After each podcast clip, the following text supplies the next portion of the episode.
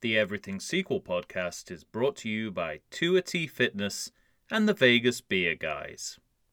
Everything sequel contains explicit language. And why the fudge not, you melon farmer?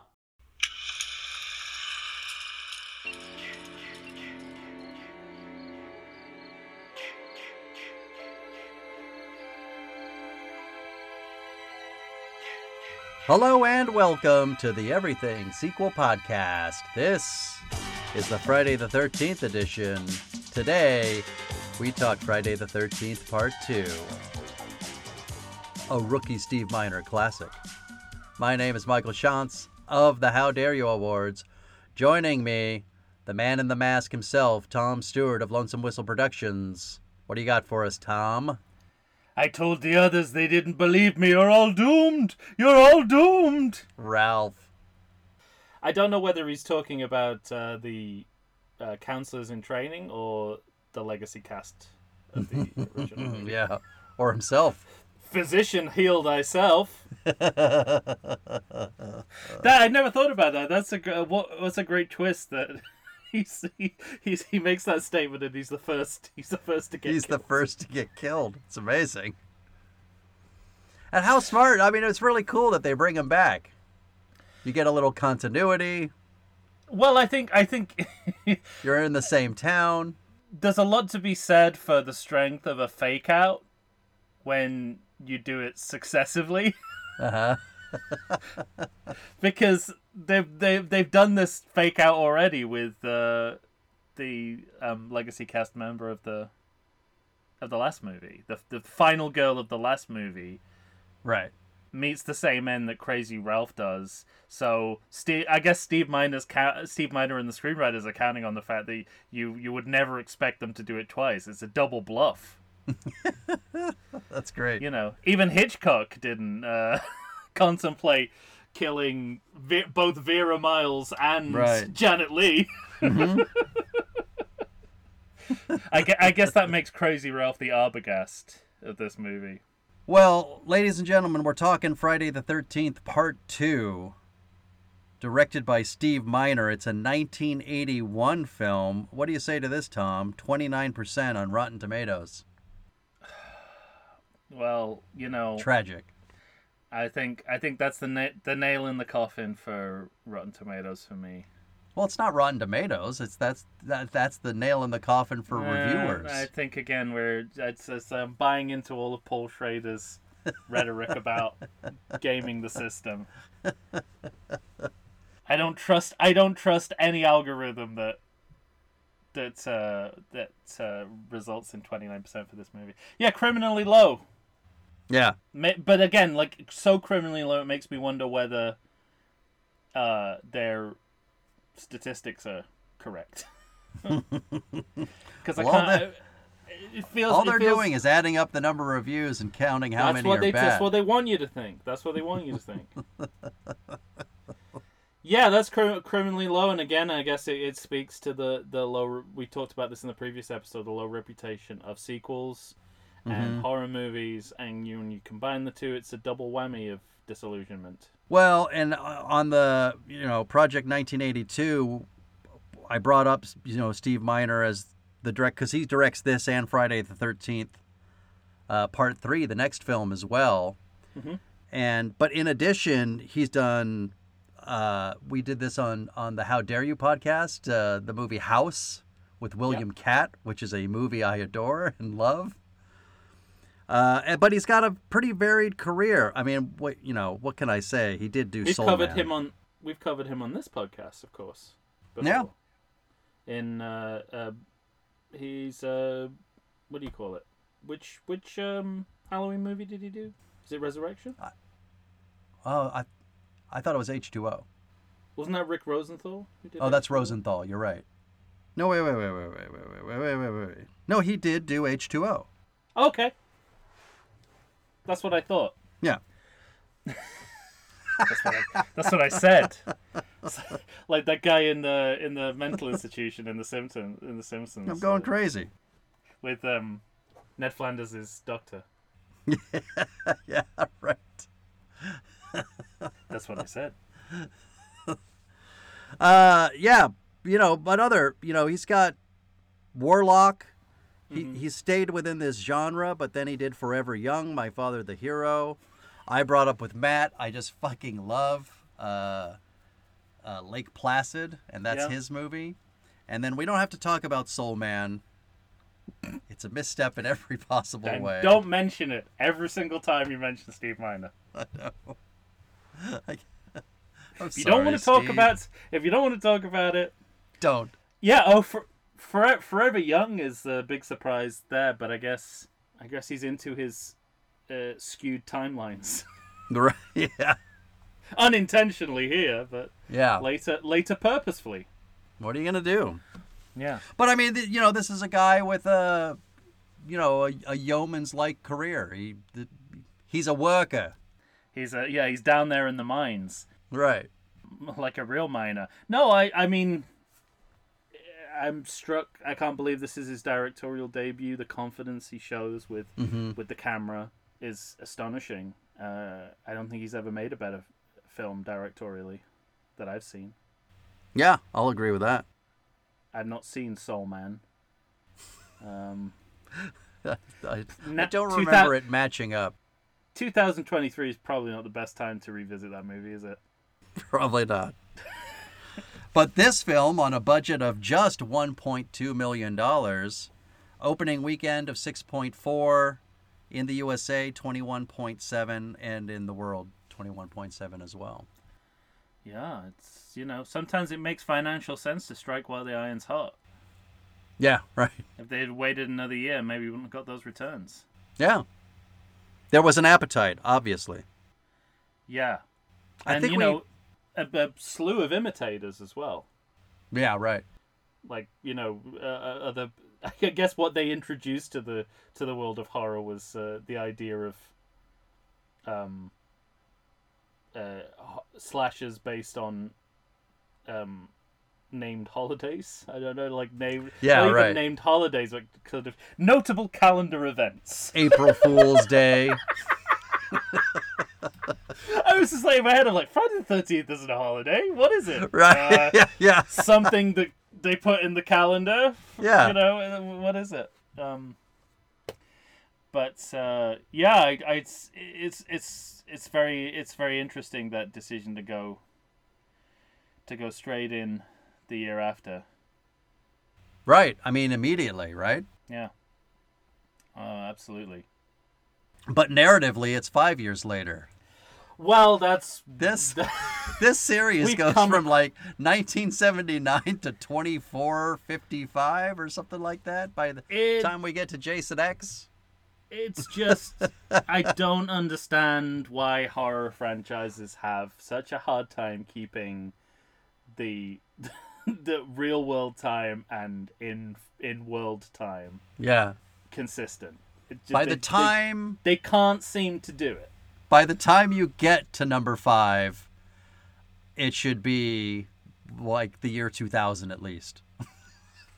And as I said, they catch up with themselves midway through these films, and then they fuck it all up again. it's uh, it- it's rebo- I don't understand why this is so hard. There's a five year time jump is narratively meaningless as well. Yeah, right.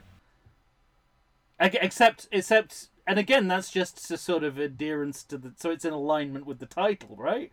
Because they know five years later there'll be a Friday the Thirteenth. I'm assuming that's why they picked five years. Hmm, um, maybe. I, I bet I bet there was a Friday the 13th sooner than 5 years later. You think so, wouldn't you? Yeah. Well, what other reason would setting it five years later be? I thought it was more the narrative reason of like the town resetting, Hmm. Okay. I'll buy that. you know? Oh, you're Well- you're going back to the camp. They're reopening that, that kind of thing. But they're not. Everyone keeps saying that about this movie, and that's not what happens. Uh, that's Nobody's- true. You're right. Nobody's nobody's reopening any camp. This is simply a counselor's training camp. This is just real estate that is derelict, and there's, and and they want to use it. So they're like, okay, well, let's use it to train up a new generation of counselors. Makes total sense to me. Fine. but they're not going. That's what that is one of the things I really like about uh, most of these sequels is that they they don't actually go back to Camp Crystal Lake until part six. Because Not goes, technically, but it's like they're always near. I like that in this movie, they Yeah, say it's a counselor's training camp. right. They say the same lake, different camp. Well, it's not that. a camp. They're just training the counselors. No children are coming to this. But camp. it's at a camp. But nobody's. But it's it's it's not it's not Crystal Camp Crystal Lake. It's just. I understand. it's basically like you know the um. It's their rehearsal in terms we could understand. It's their rehearsal. It's their rehearsal space. It's their rehearsal space for becoming a counselor. I get it. And then the next two movies, it's cabins in the wood. Mhm. And then they're like, well, what's left but a rural mental institution? and then part six is like, well, there's nothing left now, so we'll go back to the camp And well, that's and fine. bring and bring actual children there. Yeah. I I don't I want to I can't remember. I wrote down I think this is a Roger Ebert. We talked about both Siskel and Ebert really The in our ranking episode yes. and and their their anger towards the, these uh, movies in particular. But I found this kind of funny note. Uh, so I I think it's him, but it might not be. It says uh, this review will suffice for the Friday 13th, the thirteenth movie of your choice, and you could just supplant any any of the Friday the thirteenths for this shitty review, and that to me kind of speaks to the lack of a willingness to watch this movie on its own terms. Completely, yeah. It's it's their both their major blind spots uh, for reasons that I don't understand. Mm-hmm. Um, I have a lot of respect for, for both of them, particularly Roger Ebert, but uh, you know, we all we all have them. You know, we all have our our um pheno- phenomena that we can't understand, Mm-hmm. that we can't engage in, but it became a it became a virulent prejudice against anything under the banner of horror Yeah, right. or or slasher fiction. So you know, it it, I think it. His his his you know syndicated opinions Syndicated along with opinions. al- along with many others uh, did a lot to sort of amplify that um, disdain for, for horror movies that set back film criticism. I would say because this is this movie is vastly underappreciated for what it's actually doing, I agree. both in the world of horror and in the world of film series. Well, let's talk what I'm going to be calling for all of these movies the OSPL. Good for you. Have you deciphered it yet? Nope. Old school Paramount logo, baby. Oh, excellent. Yeah, no. Well, this is this is interesting. Makes me so happy. It's a little bit. It's a bit neutro for my tastes.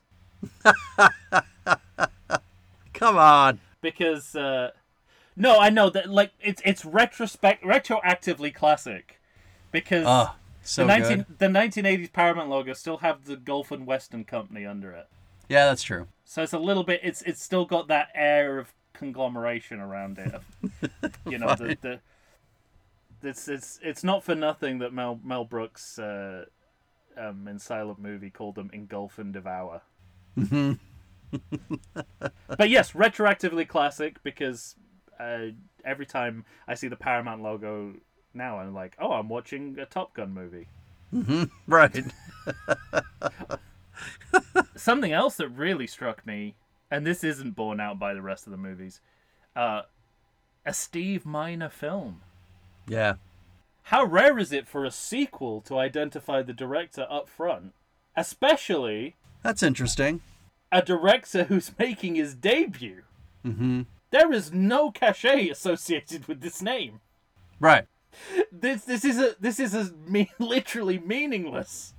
We don't know what a Steve Miner film is because we've never seen one before. Because we've never no- seen one. Right. Not one has not been made. So I just love that. I love that the, this movie's auteuring it up and going like, you know, A Steve Miner joint. it's a Steve. Yeah, exactly. It's like they, there's at least some recognition of he's kind of the selling point of this film, and I completely agree. Yeah, it's interesting. I wonder if they They don't the- do it for the other movies.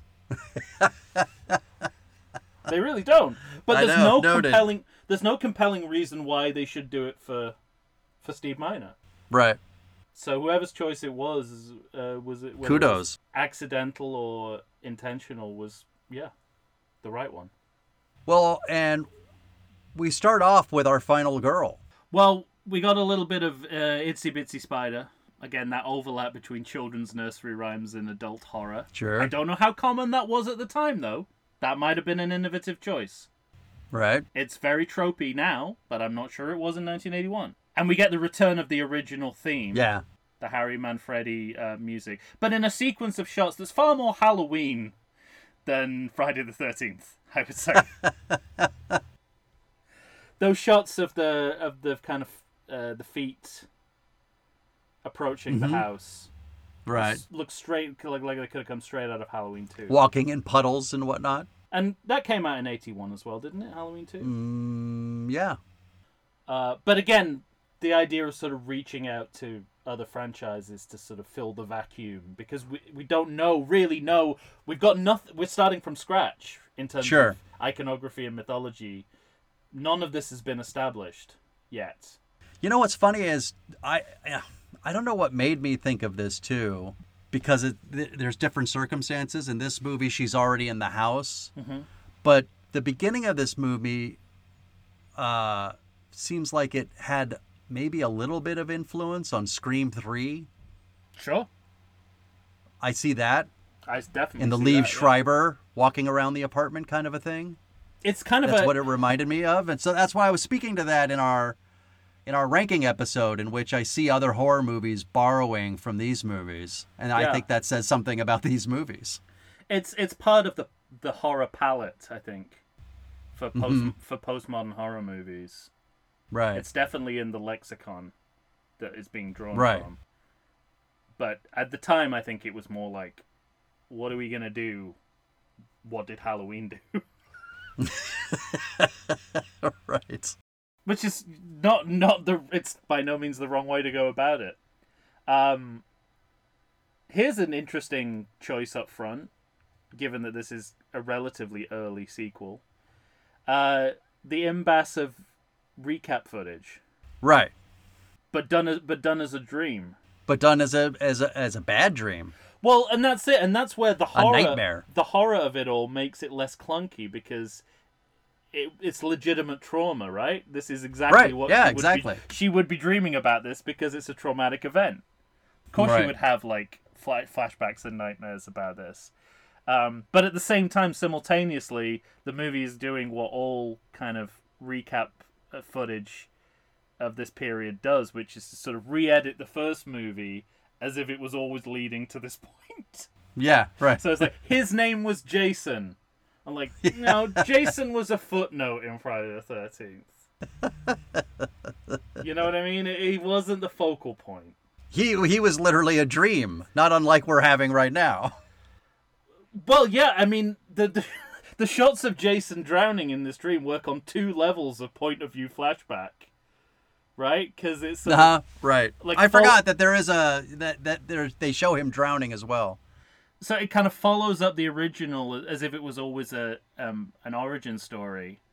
Um but it's also the legacy of early sequels beginning with a big chunk of the last film. Like we saw this Yeah. from from i think the earliest film we've covered is the planet of the apes series and right. that uh, we've seen that through to at least rocky. Mm-hmm the rocky series of like you begin your sequel with about 10 minutes or so of the last movie yeah and that's what we're doing here. But it we're both we're finding a reason for it to happen, which is the the the, the PT there's a the narrative reason right yeah Which is again why the final girl is such a great conduit from one move from the original into the sequel, even though it's a fake out here.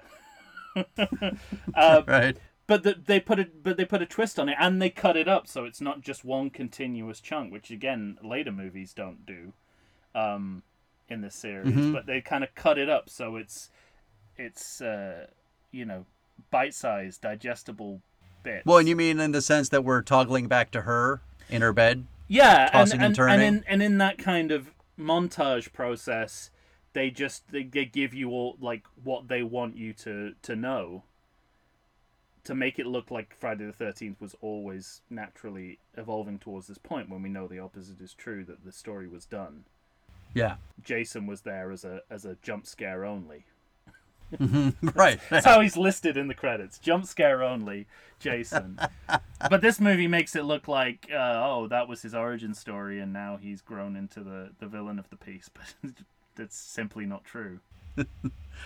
Well, because he still looks, when he jumps out of the lake at the end of that first movie, Yeah. he looks like he's the age he was when he drowned. Right. Actually, now that I think about it, I've never been too clear. How how, how Nope. much time is supposed to have been passed No, since it's he got drowned? nothing to do. It's got nothing to do with you not being so clear. I know. There is no clarity. You're right. It's kind of interesting. You put the ending of the last film in a dream sequence, which sort of retcons the original as an ambiguous mix of dream and memory. Mm-hmm. and that depends on how you read the ending of the of the last movie. It it, it, it I don't know whether it works better for this movie if that was a dream or a memory. Yeah, right. I feel like there's pros and cons for both, and neither are particularly satisfactory. But it's quite interesting that you know that the one of the one of the readings of the end of Friday the Thirteenth is that it's a dream, and then this movie immediately picks up that ambiguity in the way it shows that footage Yeah, and will then go on to do its own version of that with its own ending. with its own ending, right? Yeah, yeah. So it's very, it's all very interesting stuff. I agree. Um, and you know, I do, I do feel, I certainly feel sorry for the actress. You, you know, the, the circumstances in which she came back, She- not knowing she was going to be killed off, Yeah. not having a script. She showed up at the end of filming Yeah, to find out, Um, oh, you've shot most of this movie. Yeah, and it's it's it's a in a sense it's a shame it's a fake out because it would you can see a genuinely interesting continuation of the story with her as the the final girl facing Jason in this movie. But all of that kind of takes care of itself because what we also gain by killing her off at this point is also a good choice. Yeah, I was just gonna say that if we if we didn't if we didn't end up with Amy Steel as Ginny, maybe I'd be more pissed. But that is Yeah. what we get, Right. Yeah. and she's so good that I think she almost supplants.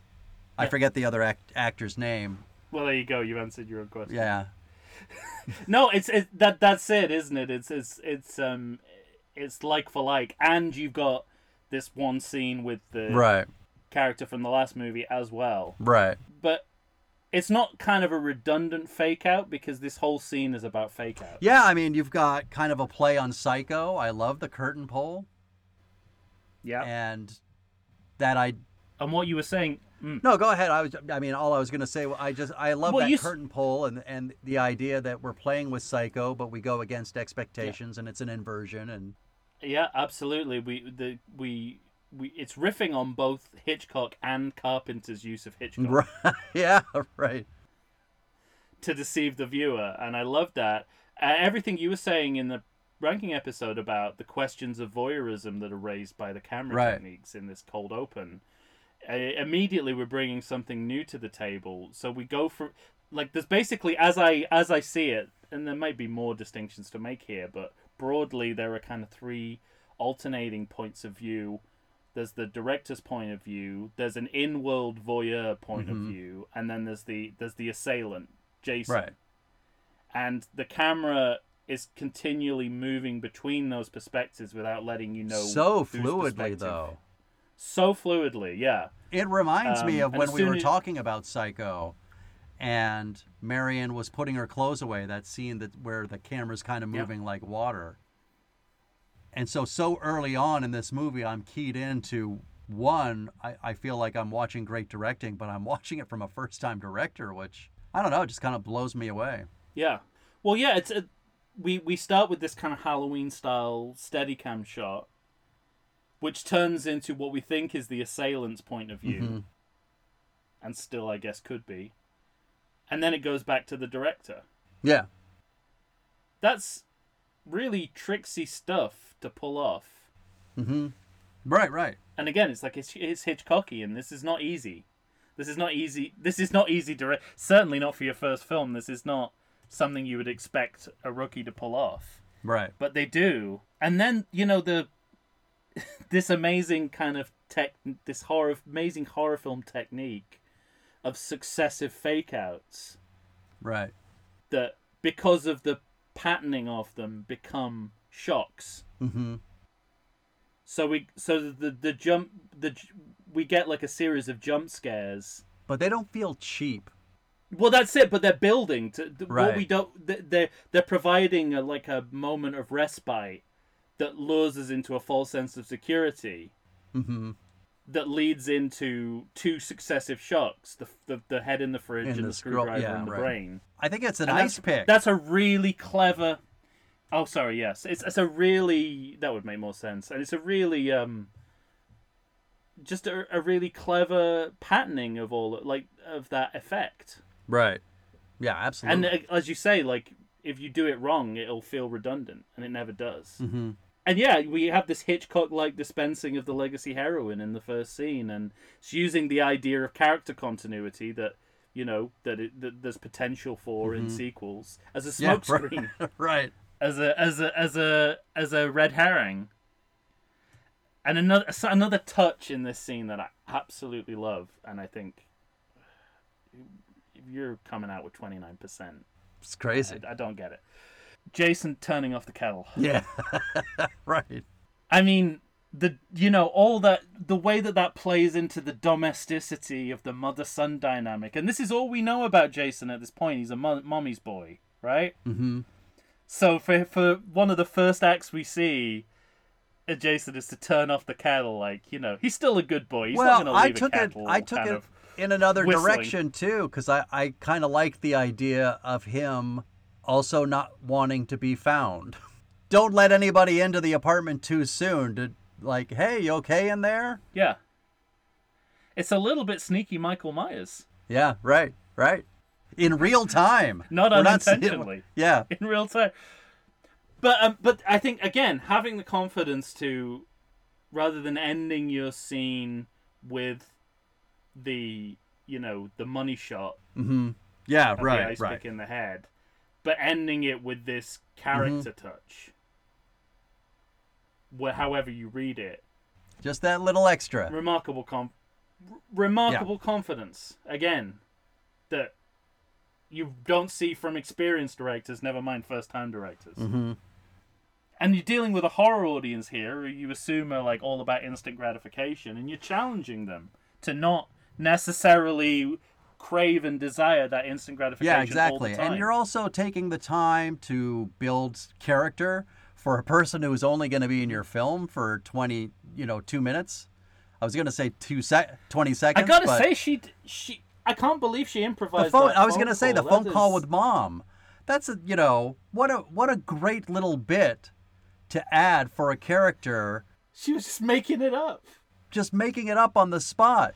With no direction Yeah. with no like no parameters she they just said just have With a your mom. conversation with uh, on the phone with your mom on the phone and then you know she she does sort of she gets at a bunch of a bunch of uh psychological aspects of the character that we wouldn't have Mm-hmm. And so otherwise. Steve Miner's able to build on that through walking around with her in the apartment. He's able to build tension, then a jump scare, Mm-hmm. then the extra flare at the end. Like y- there's a lot going on in just the first couple minutes of this movie to show you you're in safe hands like you're you're on you know you're you're on solid ground. yep and you you know and you're going to be cha- your expectations are going to be challenged Yeah, right. narratively, stylistically, um, nothing can be taken for granted, which is exactly how you want your sequel I to be. agree. Well, should we take a break? We got through we got through we got through the We got through one we got through the cold open. one scene.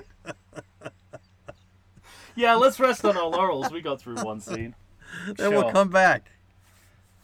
All right. All right. Well, these are short movie. These are I mean, short we're not going to movies. be here Star Wars length of time, so You say that now. yeah, you're right. Could be wrong. All right, we're gonna take a break, right or wrong, and we'll be back in a minute, right after this quality message.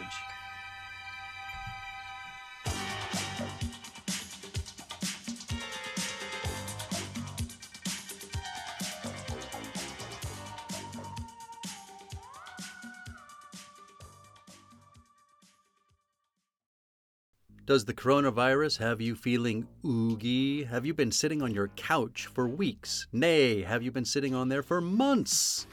Well, it's time for you to get back in shape. Check out 2 T Fitness. You can find them on Instagram, you can find them on Facebook. 2 T Fitness was started by Tina Bernard. She is ready and raring to go to help you get back into the shape you want to get into. They've got all kinds of classes. They've got outdoor in person classes. They've got online classes if that's what you prefer. Ladies and gentlemen, it's time to get back in shape. You're going to find a variety of exercises. You're going to have strength training, cardio, weightlifting, even fun five minute burnouts that will push you to your limits. So get off the couch, get into shape. Go ahead and check out 2 T Fitness. Tina Bernard has got you for all your needs. I know her personally. She's fantastic. You're not going to meet a better person to help you become the new you. Check it out. And we're back, ladies and gentlemen. Tom and I are here, starting to gush about Steve Miner and the work he's doing in Friday the 13th, Part 2. And uh, now I guess it's time to start meeting our our kids. Well, we got to talk about the exploding titles. Oh, you're right.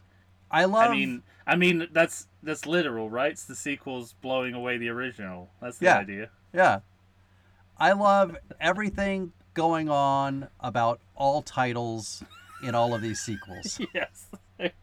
There's a there's a there's a they tell their own story, don't they? they really do. And it's also the story of the movie in in Mhm. microcosm. Yeah. And I love that you know they they came up with this idea for just Friday the Thirteenth, something to happen on Friday the Thirteenth with the original film. Yeah. And they came up with like an ad for the movie before they'd written even written a script saying this Yeah. is what's going to happen Old school. With that old school kind of block letters. Yeah. And they stick with that for the first one, and then here they stick with it, and then blow it up. Yeah. It's fucking great. I I think I think it's excellent.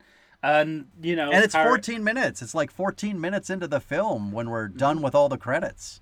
Yeah, uh, it's a genuine cold open. Yeah. All we all we saw was a Steve Miner film before Mhm. the, the action began.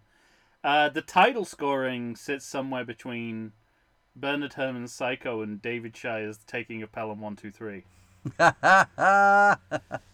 Which I mean, two better precedents you could not you could not have. is there a better is there a better last look in a movie than Walter Matthau in The Taking of Pelham 123? No. I remember one. I remember once my DVR cut off that moment, and I was. I, Oh, so pissed. I'm grieved to this day about that. yeah, because that is the music comes right go da da da just as he comes through the door. Yeah, Yeah. there's a lot of something else I noticed. This is really more of a credit check, but um, lots of Cunningham family members Yeah, in, yeah. in the title. Absolutely. Plus many names that you know if you've seen Crystal Lake Memories, you'll be like he takes over the franchise, and then he takes over the franchise, And then he takes over. So yes, I love the titles as well. Good. Uh, my first, and again, my first note is that there's so many directorial notes here. It's almost like I was just watching that aspect of the movie. I was so taken by it.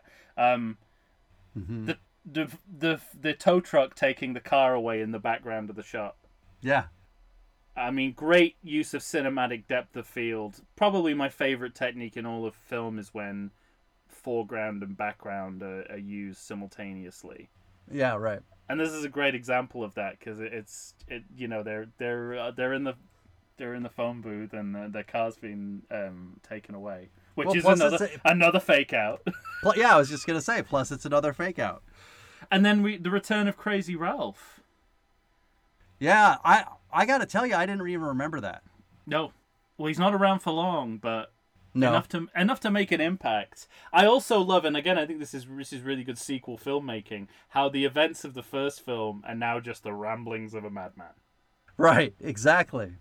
But you also do what sequels That's smart though, isn't it? very smart, and Because- you also get the return of a legacy character that everyone can you can trade off the original movie, but you could also put the original movie in a different context. which Right. is that, you, and it's telling the audience that no one believes this is true. This has become folklore, Mm-hmm. which is going to be very important for the rest of the movie. Yeah. The idea that that uh, Well, that leans to why I thought they went with for the five years. yeah, that makes sense. They five years for it to become legend. You know that five year legend mark. Everyone knows that.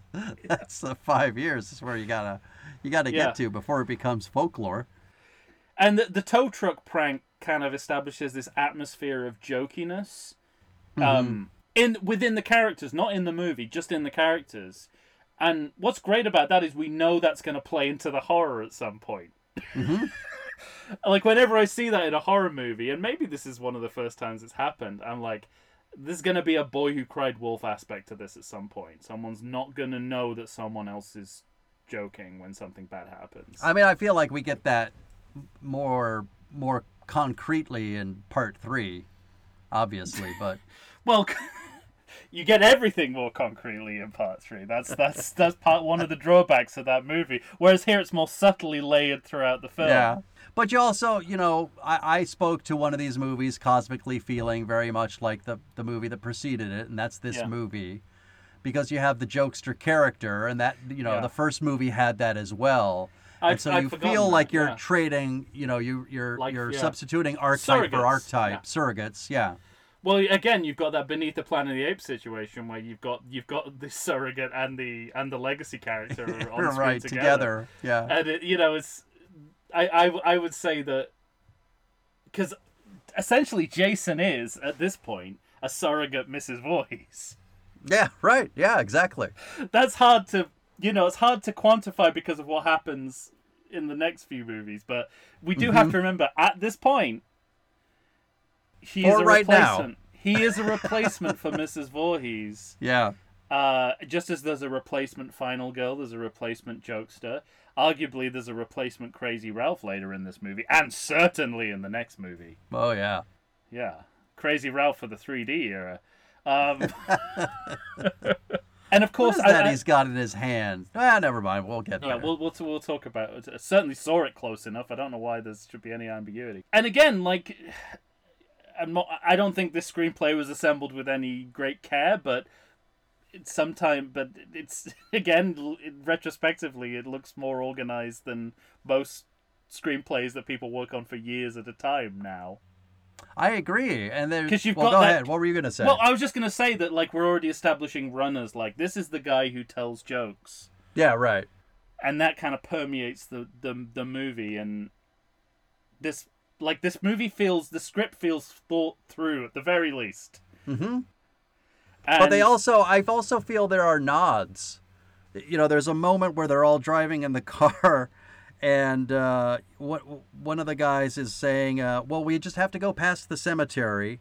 And then we have to get onto the old dirt road, and it just felt very House on Haunted Hill Yeah, to me. yeah, yeah. You know what I mean? Like, and- it- you, you feel like they should turn around and go listen to what you just said. listen to what you said. What's the matter with you? Turn around. Exactly. then we get another great point again another ambiguous point of view shot where we get the view from the shack what later turns out to be jason's crumbling shack hmm and given the cold open because of what we saw in the cold open we're like this could be something or nothing Yeah, it right. Just, it just got like the director has set up this film so well, you never know where you are Right. in the rest of the movie because of how he did the cold open, how he handled the camera in the cold open, and and then and then we see a then we see a hand.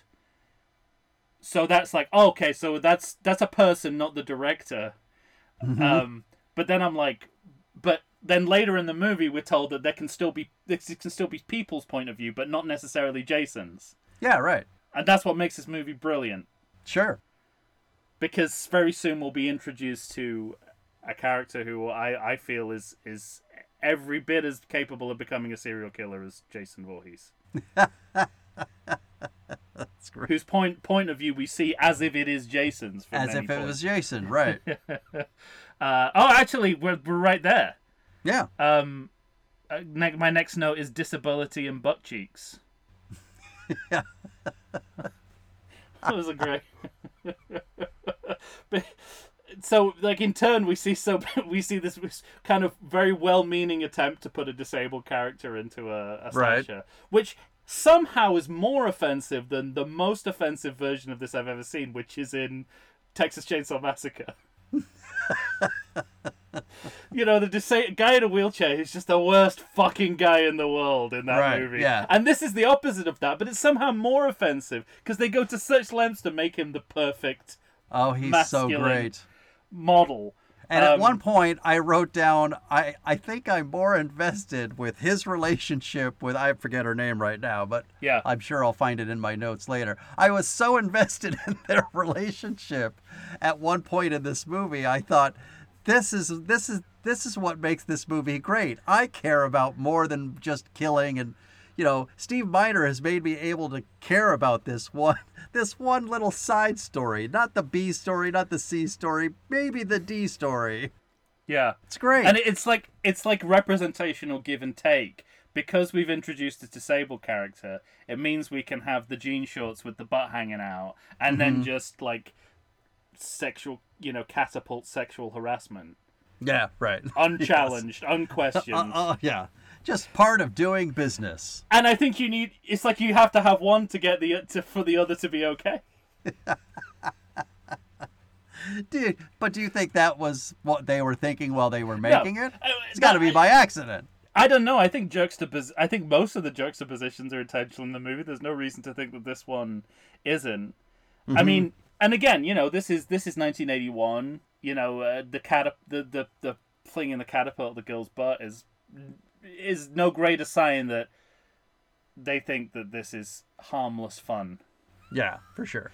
So you know, for all that we're gushing about this movie, there are representational problems.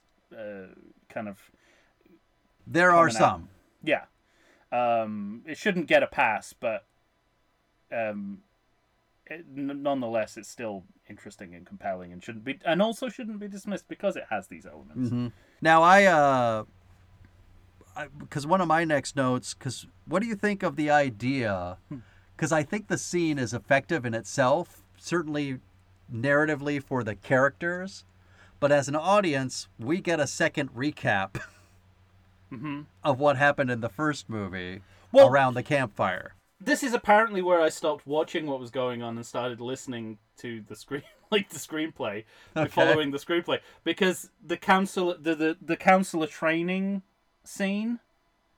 Uh, where he addresses everywhere the camp Yeah, you're right. Sounds I mean, well, because Ginny shows up late, and we do Yeah. have that bit first. like all the dynamics between all the characters are established efficiently and effectively in one you're right. scene. Yeah, absolutely. and also we we certain uh, nuggets are dropped that will come into play later in the movie but we don't know are important yet Like I'd like to go check out Crystal Lake. well that's a little more on the on the nose but i'm thinking of well this is pretty on the nose why don't you use a little of that child psychology you're majoring in Right. Yeah. um and at the time i'm sort of and it's not the only thing we're gonna get watch her. We're gonna watch Ginny play chess. We're gonna see that she can think. she's know- gonna she's gonna put a chainsaw in storage Yeah. Right. we can see you know it's, it's it, she's got car problems Mhm. right. So all of this is being set up, but it's sort of happening organically enough. But it goes back to what you're saying about the Yeah. script. There's a lot of efficient shit going on in this movie right now. and of course, you know, when when they mention that she's majoring in child psychology, that obviously comes into play in the ending. Um, But it could also just be a sort of nod to the thematically the character is studying what the movie is about, which is Mhm. child Yeah, right. So it Yeah. could be that innocuous. Uh, uh, it is. once you get to the end of the movie, you realize that it's just it's it's it's setting up uh, what's going to happen. Right. But yeah, let the the telling the Jason story as a campfire tale once again, just as it's it's it's the crazy ramblings of a madman. It also exists in world as a juvenile ghost story, Yeah. Right. uh, which is an And as you said, it's an innovative way to do the catch-up exposition that you need to do to get the audience uh, on the same page. But I think it's interesting that because we already had the cold open, we've already actually seen what happened in the first movie, That doesn't then really get. tell us anything, though, does it? it it's sort of like I guess not, but so maybe so maybe that's the reason for it then. If you haven't seen the first movie, you're okay because you get this this scene and you get a real explanation. I think it does a lot of things. That's one of them. It establishes the stakes of the movie hmm because this is where we get the information that Jason is now the killer. He's moved up and he's been promoted. That's true. That's what the movie says. and it tells us, and this is this is new as well. I don't think this is the original movie that the camp is that his territory that he's going to defend. Yeah, right. yeah, This is, yeah, This is all new information. yeah. Even the idea of Jason being in the wood rather than under the lake is new information. Is new information, right? So And it's got a it's got a real get off my cloud kind Yeah. of. Well, I don't know. I, I might probably save this for later in the movie, but where I feel like this movie stands alone is that it's the only one of these sequels that we're watching that is genuine wilderness horror. Yeah, right. Like it feels like a film that's closer to maybe Deliverance than Halloween. than all the sometimes. other ones, yeah. Yeah. Because it is about man versus nature, urban, the urban versus the rural. hmm That's the, uh, you know, um, folk horror. Yeah, right. That is what reads to me in this movie. And that's why I think, you know, he's in, uh, what do you call them? In the overalls and the pillowcase, because it looks a bit more country. Mhm. He looks more like a country It lends to that for sure. Yeah. And he's a trapper in a way that I don't think he is until maybe the reboot. This idea of him as like a Yeah. Trapping people like wild animals. I think the Well, next uh, time we see that is in the reboot. And kind of that, you know, we we talked about it just a little while ago. That idea of sneaky Michael Myers. Sure, yeah, no, That definitely. that quality. Yeah. But anyway, and also this so the scene is there to also establish a timeline in which this and the original movie takes place because we don't know that either until this point. That's This true. where- yeah. this is where he we says, find this is where we find out we're in the five years. Yeah, this is where we find out we're in the future. Right. So yeah, this is pretty essential information. And then of course it ends with Ted uh, the Joker. Ted the Joker um, self parodying the mythology that they have established minutes before. and it also shows that the iconography is a work in progress because he appears in this kind of like cannibal uh, Yeah. kind of a getup. It's like it's, it's like well, we don't know what Jason looks like yet, so why couldn't it be this? Right. This could be his mask. I was just gonna say. Let's what if road that was his it mask here. forever? Yeah. Plus, in the next movie, Shelley, he's he brings more than one mask. He he's got a Yeah. kind of a similar, not a similar mask to this, but you know, a kind of Yeah. you know, a clear face mask. Absolutely. So the, you should, the iconography is a work in progress because they don't have it. they don't know how to represent Jason when they're parodying Jason yet. So it's a very clear um, idea. There's even there's also some weird, some weird, some good meta commentary in this scene. They talk about uh, the second act needs work.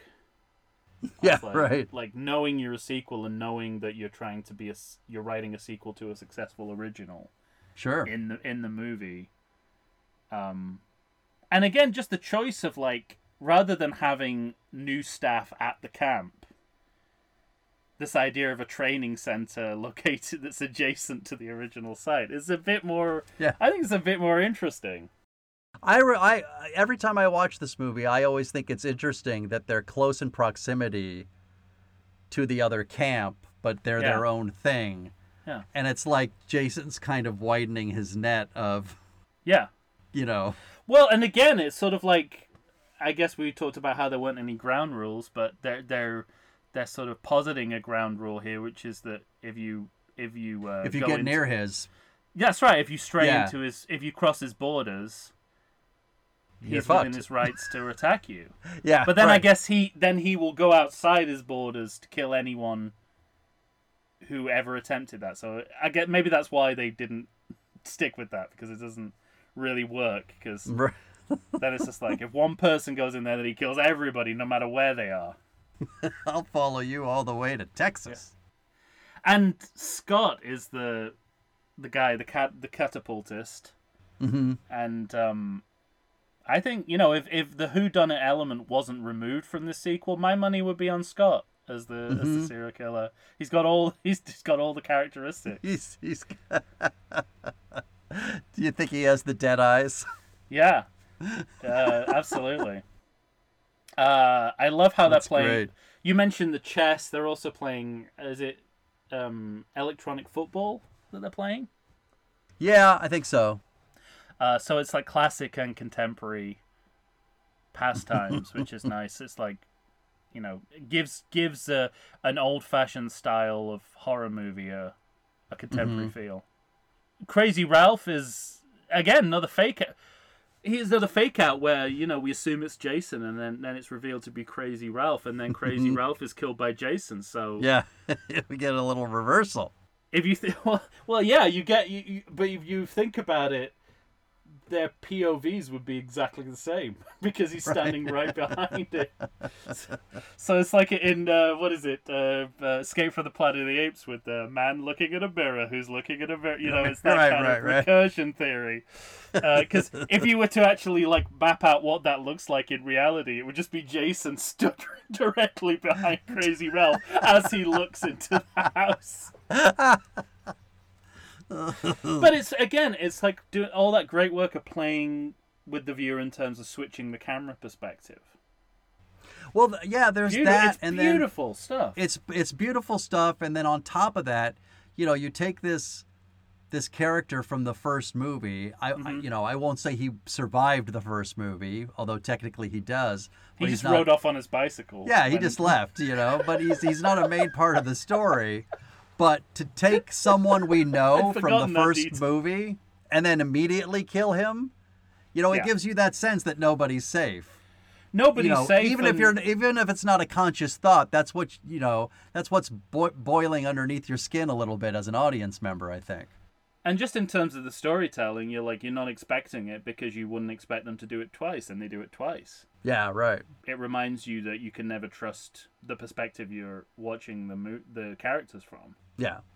So uh, We do have a few moments, uh, especially around this area. They're walking in the forest, in the trees. Uh, he's, you know, she's looking for her dog, kind of by the, the the barracks. muffin There are- cup, yeah. Muff, Muffin looking for Muffin. There are a few moments in this movie where the actors are kind of looking right down the barrel of the camera, and we have just recently seen Jason kind of standing. You know, it Yeah. looks like it looks like he should be easily seen from where he is Right. but you know, I'll, I give the movie a pass on Yeah. that. You can you can suspend disbelief on that. We get Yeah. this um I don't know if they do this I do again. like it when Muffin walks right up to Jason's feet, and we hard cut to hot dogs grilling on the grill. Yeah, I mean that just again that shows an ability to do editing with wit and irony, right? Like, Yeah, right. the it's it's not as you might imagine in a film on this budget. It's not simply clumping together the images in order.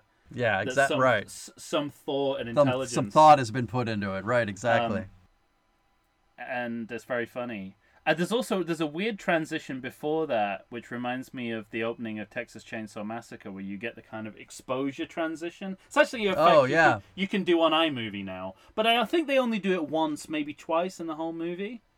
So I don't know if it was like they wanted to have every scene do that, or whether they Right. just thought it was appropriate for the shot. But it's it's kind of it's a nice uh, touch, and it calls Touch. back, I think, to the you know the first ever slasher film. Yeah. Right. Uh, and the way that opens with the camera oh, so bulb good. flashing and on the skull. As if the exposure transition wasn't Texas Chainsaw Massacre enough, we'll see Ginny putting away a chainsaw. Yeah. She might as well just say, "I'll be seeing you later," while she's Mhm. doing it. Yeah, and all the time, thematically, we're establishing these uh, oppositions of the city and the country, you know that when they're walking around they're saying oh we can tell everyone back in the city about that. So it's made very clear that they're like urban fish out of water and that's Yeah. part of the horror here. And that doesn't really come back. It also explains why there's so much talk about bears and safety in this movie. That really feels like it's addressed to an urban audience right? It's like yeah. People who actually live out here don't give a shit about this kind of thing. It's like they'll just happily welcome bears into their yard, but like the idea of oh, you could be eaten by a bear or you know Mm-hmm. get get lost in the woods. It's such a kind of urban idea of of horror Yeah. based on this idea of the Yeah. wilderness. We have Uh, a because- different wild animal red, uh, already stalking you. Right, but it, it it's just struck me at that point. It's like there was a lot of talk about bears, and and this really doesn't, and this isn't going to come back. Like I remember the movie well enough to know that it's not going to. Yeah, right. We, we Wouldn't don't that see be a great bear. they got saved by a bear? That was the last. Maybe that was the original ending. I don't think they could ever afford a bear. There is an alternate ending for this movie, which we'll talk about later, but it's not Sure. that Jason is killed by a bear. yeah, the, my next note is Muffin Top, because Yeah. you see the dog, you see the sort of dog uh, has been kind of skinned and eaten by Jason, which is a specific callback to Halloween, right? Halloween, right? Yeah. Because Michael Myers eats the dog, but I guess They both like dog. uh, we don't. Right, but then, but the significance of this, it's at the time it just seems like a Halloween reference. But this is gonna again. This is gonna come back later. Mm-hmm. But yeah, and yeah, it's gonna- exactly. it's gonna challenge our conception of what we're watching. That's the thing is that you know what I like about this movie is within the script, nothing's forgotten. Nothing's forgotten, and it's used so cleverly Yeah. because when this when Muffin comes back into the movie, you have to reappraise what you're watching. um, it's like it's like someone giving you a quiz at the end of the movie. Mm-hmm. Absolutely. now, are we at the point? I, I in my notes, Jeff and Sandra are gonna go try to find Crystal Lake, and they get caught by the cop. yeah, that's what I have here.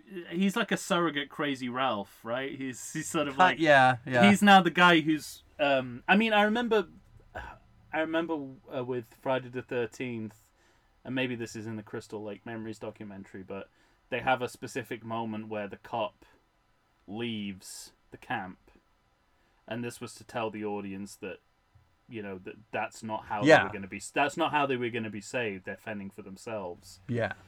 this I think is that's in the next movie. oh is it okay I think so. all right. Um, well, no surprises. This is the more interesting version because the Totally. cop puts when he when he has his exchange with the head counselor, he puts the blame squarely at the feet of the permissive nature of young people. Yeah. That is what is wrong. That is why Jason kills. because you're all a bunch of hippies. Damn kids. He says you know, like he he checks the counselor's punishment for these two kids. Yeah. He's right. like, "That's all you're gonna do." That's all you're gonna do. Right.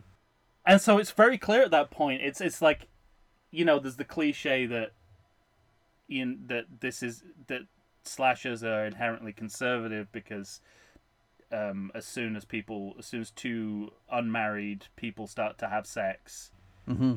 Right. that's when the kill launches. That is true, but it, it, it's broader than that. It's about. It's not just that. it's permissiveness, it's hedonism, right? It's sex and drugs, and Mm-hmm. and and a and a generation challenging their forefathers. It, like Yeah. anything that involves that, that's what brings the murderer to the cat. That's what brings. That's what brings the milk. It's the milkshake that brings everyone to the yard, The yard. Yeah, exactly. and sometimes it's literally a milkshake. But what I also like is the guy who complained about it. He also gets it. Yeah, yeah. I, I think And that's a pretty. I mean, I, I I really dig that scene too. I love the running across the road, chasing him through the forest. yeah. I love that there's sort of a an arrogance about this cop because for so long he doesn't even he never even pulls his gun. Mm-hmm. I mean, that's probably a good thing for police officers, but in this moment, I think, man, he's really relying on his authority, isn't he? some ri- uh, and as well as if we haven't said enough nice things about the camera work, some pretty pacey camera work going on with Yeah, that totally. pursuit. Absolutely. whoever is operating the camera very nimble, keeping pace with the movement of the scene. Absolutely. And uh, I love it when the, he arrives when the cop arrives at his shack and it's crumbling. Yeah. And again, at the time, I'm just thinking, what a great way to, you know, we'd like we we we're not going to see Jason, but let's see how he lives, right? Right. Exactly. And that that's great because, especially when you're unsure of what Jason, if what Jason's going to be, this is a great way to prevaricate. And it's like, whoa, Yeah. look, at what kind of person lives here? I don't know what kind of person. Well, we don't know, but The kind of person who wears a sack on his head is the kind of person. I'll tell you who. Um, but of course, again, like late, n- nothing's wasted, nothing's forgotten. Later in the movie, the idea that the Shrek is falling apart plays into the finale, Right. and that's established here too. Um, yeah. Right. Do you think it was a it was a kind of continuity error, or like a film just because things were filmed out of order that they haven't put it together that the dog they saw was Muffin? I don't know. because Terry, like, they don't mention to Terry. By the way, I think I saw your dog. I think I saw your dog's skin out there. I think Muffin's dead because she is going. Where's Muffin? I can't find Muffin. Yeah. These two kids saying nothing, like they're just stum the whole time. Maybe they were just being nice. And then I was sort Let's of like, not upset her. Is this secretly like a special needs camp? Is that the is that going to be the story twist? That, uh, it's a, it's a camp for special children. Oh man. an image that I absolutely love here, and it's just redolent with meaning, but yet has no specific meaning, which is the best kind of image. hmm When they roll up the flag, Oh yeah. It's like this army of sitting ducks doesn't even have Uncle Sam to protect them anymore. I just love, like, what again? What a great touch! What a great way to end that scene. the army is not on the way. and it comes out of left field. It's sort of like let's, and again, it's just like routine, isn't it? It's like Yeah, we'll take the flag down, we'll put the because it's night, we'll put At the flag the down. at the end of the day, yeah, Yeah. exactly. But like the like the turning off the kettle, you can read so much into that moment. hmm And we go to the roadhouse. I was just gonna say, so we separate the counselors, right? I like that moment too. Like, like he, in the in the end, uh, what's the blonde guy's name? Ted. Oh, I, yes, Ted. I think. Yeah, I have the character's name. I, I like that he gives them the punishment they deserve, which is they can't go out to the roadhouse, yeah, well, which is their worst punishment. You know. Yeah, again, In the end, it ends up costing them their lives. that's true. You know what I Um, mean? Oh no, wait. Ted is Ted is the jokester, right? Uh, so who is Jeff? Let me see. God damn it, Paul. Paul. Paul, yes, played by John Furey. Yeah, Yeah. Ted is the Ted is Ted the, Ted the is. Ted is gonna survive this because he goes to the roadhouse. Well, we don't we don't know. Actually, we Uh-uh. don't know, what, and we don't know what happened to Paul. Right. Exactly. we'll yeah. get we'll get there. Yeah. this- We're not this- there yet. There's two mysteries at the end of this movie. Well, I'll, I think I have the one for Ted solved. He he just never went back. He's safe. That would be amazing. Whoever does like Friday the Thirteenth Part Thirteen just ends 13. just has like a post credit sequence where Ted is still at that roadhouse in 2023. or you could start your cold open with it. Like he's been going to that roadhouse for for the last 30 years. yeah, you just see him in the background, and the, like And the whole the whole bar is bottles. No, it's like like Yeah. someone opens the door of the bar and the bottles just pour, just kind Right. of fire out. But uh, again, like it, it does, and I guess Halloween Two is coming out at the same time, and they're both doing the same things with the franchise, expanding the terrain. Yeah, Right. right. So Halloween set in this one street essentially. Friday the Right. Thirteenth set bound to the camp. And both Halloween 2 and Friday the 13th Part 2 are showing you more of the town. We we brought in the town Expanding and the or terrain. forest. Yeah. Uh, and apparently that roadhouse contains a casino. Yeah. Yeah. I, I'm, um, but you never see the casino on screen. You don't see a- that portion a lot it. of pinball machines and video and Mhm. uh, arcade games, but um, yeah, it's uh, so there's that. There's definitely I, I can see them both doing the same thing. you also get, you know, I think it's really smart because you get Ginny's speech about Michael Myers, or not Michael Myers, about Jason, and Might as well you, be. Yeah, that's true. We're Michael Myersing Jason. right. Yeah. But what you get is this overwhelming sense that she takes him seriously, and and that that might be the key to her not dying. But if you think about it, that makes her Loomis. Yeah, right. Yeah, th- then we yeah, absolutely. It, it does a really good scene to sort of build build character and foreshadow what's coming. Um, Mm-hmm. and then we get into we cut away to the the skinny dipping scene where we watch Terry undress for an awfully long time before we get to the killer's point of view. Um, Right. It's, it's we're implicated at Yeah. first. exactly. which is then revealed to be not Jason but Scott. But Scott, Right, which is where, uh, which makes them kind of basically interchangeable. by the way, in the in the Crystal Lake in the uh, Camp Crystal Lake, uh, what is it? The uh, memories. The Mhm. what's the Crystal Lake Memories, yeah. memories? Yeah. It's How- not an of- it's not an official Camp Crystal Lake memorabilia. Right. but how great was it to listen to the guy Scott, and and he just seemed like the most charming, Yeah, genuinely nice man. they cast Ever. these they cast these really well. They they don't They really go, do a good They job, don't, don't they? at least in this movie, they don't go, and I think in all the movies that we put in our top three, they don't go for the low hanging fruit casting wise, and Mm-hmm. maybe to the detriment of the movies that we like less, they do. Yeah, right. um, they get the it's like, well, of course that guy is playing that role, but here you're sort of like, oh, that's an unusual choice. You know, that's more of an unusual choice for this for this type. Yeah. Um, and this is where we get into the, this is where the 3D part of Steve Miner's repertoire starts before he's even got a 3D camera because Totally. uh, Terry throws the towel into the camera and it hits the camera. So he's clearly already even without 3D, he's thinking about Hitchcock and how he worked with 3D in the 50s and with Dial M for Murder and he spoke uh, he's a he's a fan of that movie. Um, so it doesn't that's exactly the kind of effect that Hitchcock used Totally. and why Dial M for Murder is still watchable even though you can't see it in 3D it's because it works on two levels Yeah. as it as it does here. Uh, well, we're about to get to some killing, I think. Yeah, this is take where a the- break. Yeah, let's do it. Yeah. All right. I mean, let's let's take a break, not let's go and kill. No. Good, good. I'm glad we got that straight. we'll be right back, and we'll start talking killing right after this. Not not killing talking. Right.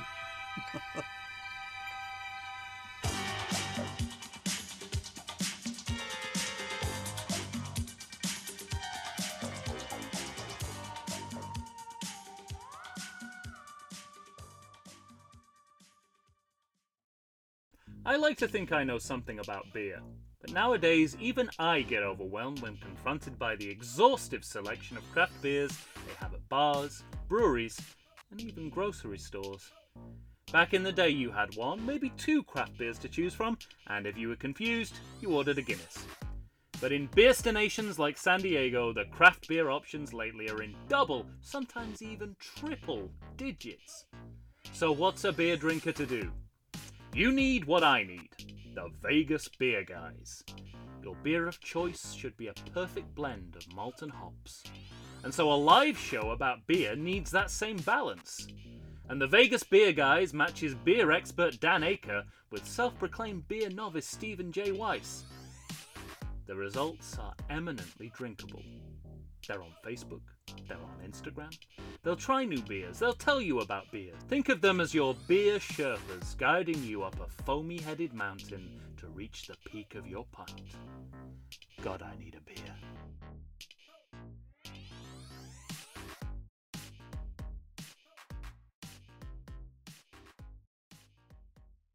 We're back. Finishing up with Friday the 13th, part two. The Steve Miner first directorial effort. Steve Miner a Major Classic. What a big batch of doesn't suck. yes, absolutely. I wish you were a film critic in 1981. right? Put that on the poster. Well, uh, as we said, we're gonna start getting to some some chopping. Yeah, absolutely. Uh, they got the animal trap um, kill, hmm uh, followed by a hard cut to a electric bass country rock. Yeah. It's again that vision of traditional America with some modern touches. and this is, is this is where I have uh, we talked about this a little bit, but this is specifically about Ginny. Ginny's monologue where she describes him as some kind of boy beast, hmm which is sort of like the writer's idea session as to what to do with Jason somehow made it into the dialogue Yeah. Right. because it's very non-committal. um, and this is where I, Ginny, in fact, she's she she sort of opens the floodgates for. She she specifically mentions resurrection hmm Yeah. Right. Right. Right. because I guess we have to because Jason was dead. Well, as we supposed knew. to be. Yeah, it gives them license to keep the franchise going with dialogue like this. I suppose. Absolutely. We're build Credit building, where you know, credit is due. Yeah. Uh, unfortunately, the monologue also suggests that Jason only turned evil five years ago. So what was he doing the rest of the time? Doesn't matter, Tom. It He- does no, it He doesn't. He was eating yeah. squirrel. but Finally, he was- he got he was- bad. He got hold of a bad squirrel, made him crazy. Yeah. no, it, well, it's his mother's death that apparently. Yeah, that's- not yeah. not apparent, not apparently drowning in a lake. That's uh, that didn't affect him That at that all. wasn't ang- That didn't anger him very much. But watching his he- his mom get beheaded, Yeah, he didn't care for that. I guess if he if he'd been you know, uh, if he'd been planning his return, and it just happened to fall at the exact moment that his mother was being headed, I guess I guess it's understandable. and we also get the uh, yeah, what I call a great study in ableism. Oh yeah.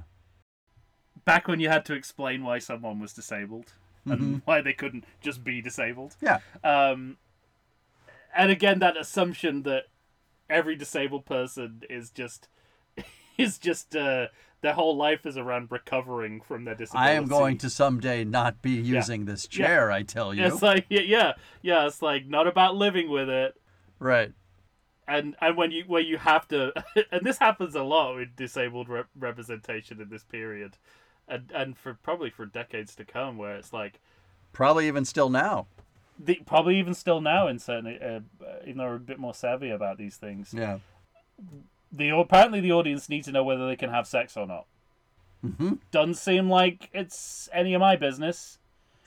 but I think nonetheless, I think at this film's time they're tell us. assuming that the audience will be asking, "Hey, the important question fuck? is, can he fuck her?" Yeah, but you you you watch representation. It always comes up. Oh yeah. It's like, but can you like? it's like none of your fucking business. Stay well, in your lane. well, at least the character's asking because she wants to fuck him. Yeah. And you know, he's so idealized. Um it's kind of it's kind of insane. He's Well, he's- I also he's, liked that in he's impossibly disabled. I also liked that the the actress Mark Mark and Vicky, I think, are the character names. Uh-huh. Yes, That's right. Tom And- McBride and Yeah. um Vicky. Lauren Marie Ta- Taylor. There we go. There we go. Uh, as I understand it, she had quite a crush on him, but in real life, he is a gay man, and so she kept kind of after him, after him, after him, and he just said, "No, you're barking up the wrong tree." Uh, and they clearly they clearly cast him as disabled because he was gay. Probably. right? I mean, back in '81, they were like, "Well, this is, But in terms of in in terms of representation, we see it as an affliction." Yeah. So I'll tell you what does work is his death scene. yeah, and, and an unintentional um, homage to uh, Laurel and Hardy's The Music Box. uh, where, I don't know if you've seen that movie where Ollie keeps falling Falling and- down and this- Ol- And all yeah, and Ollie Dummy keeps falling down uh, sets of stairs with a with a music box. And that's what it reminds me of most of all. I, They so I love throw, that. they throw that dummy. What I like about that scene, one, I love how much tension Miner can build up. Yeah, I I also love, like we're playing around with point of view, because Mm-hmm. it seems like Jason's behind him, but then we find out it's just Miner as the director. yeah. it's gonna be one of the three. Again, it's Yeah. just it's just in this. If you again, if you map this out in the real world, it's Crazy Ralph. Jason's behind him. Yeah. Steve Miner's behind him. Scott's lurking in the We're bushes. doing something skeevy.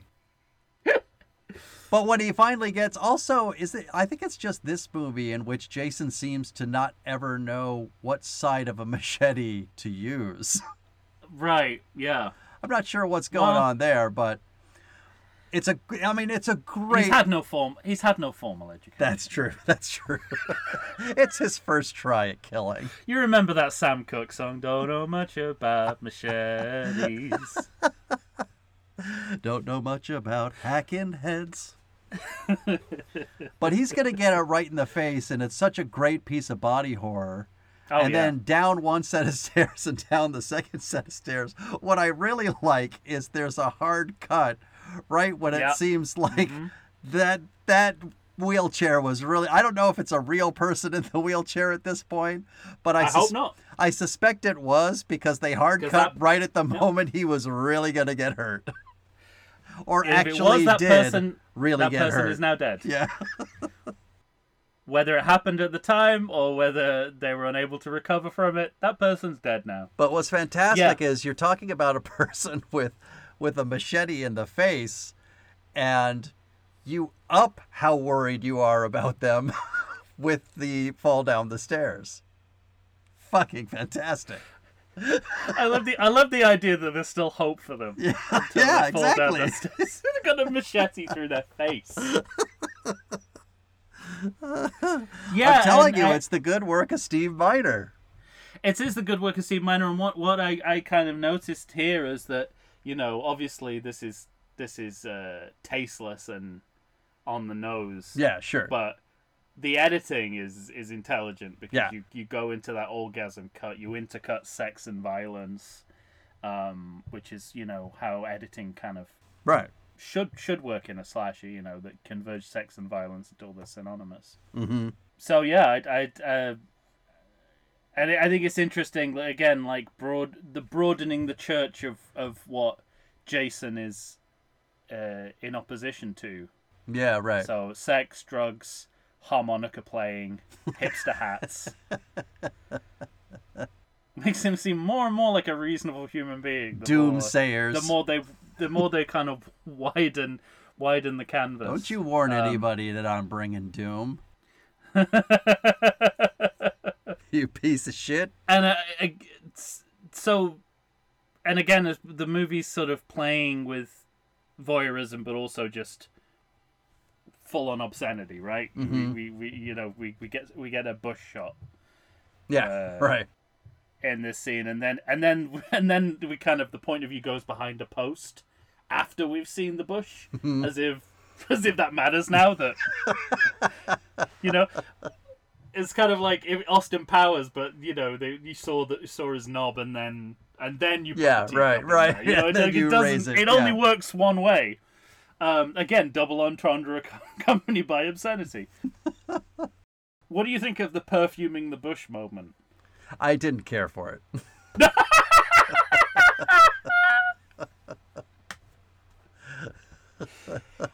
at that point, I was like, "These is two male screenwriters struggling to Yeah, figure out exactly. what women do behind closed Exactly. doors and and really fumbling the pass." you think they? It only they takes spray- it only takes a second to think about what it is they're making the woman do. Yeah, And there's a real good one later on in, in a in a further I sequel. know exactly. I know exactly what what I'm you're talking about, Okay. and I'm also surprised to learn it was not the director's idea. Oh, okay. I haven't got We'll that far that. in the documentary We'll- yet. No, we'll talk about that when we get there. But I, Okay. I, I would, I would, I was, I was, was very surprised, as indeed you will be to learn, that was not the director's idea, that was the actor's idea. Oh wow. Certainly they signed off on it, but All right, fine then. But I just, uh, I, ju- I just don't imagine. One, it's just not that smart.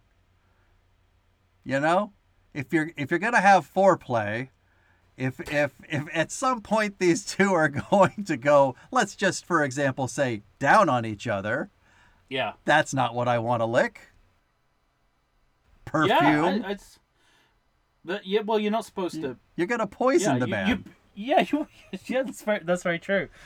Um, that's yet another reason why, uh, why it it's uh, it doesn't work. Yeah, it's dumb. Uh, Jason uh, having having just because also the other thing about this, everyone calls it the bag, right? The bag on his head. Mm-hmm. It's not a bag; it's a pillowcase. It's not a And he gets it- It is a pillowcase, and he gets it from the bed when he kills the couple in the bed. It's a pillowcase. Are you sure? Yeah, it's uh, we've all Mandela affected that he's got like a fucking straw bag on his head, like like the a scarecrow. No, it's a pillowcase. He's cut an eye out of it, All right. and he doesn't have he doesn't have anything on his head. We just don't see his face until he Until goes that there. moment. Really? Yeah, yeah. Then you're right. I did Mandela effect. and it. then and then about t- five minutes later he takes it off he, even even jason doesn't I think it works it just feels it's it's got the feeling of and by feeling i mean certainty My head is uh, too mongoloid for this bag, sir.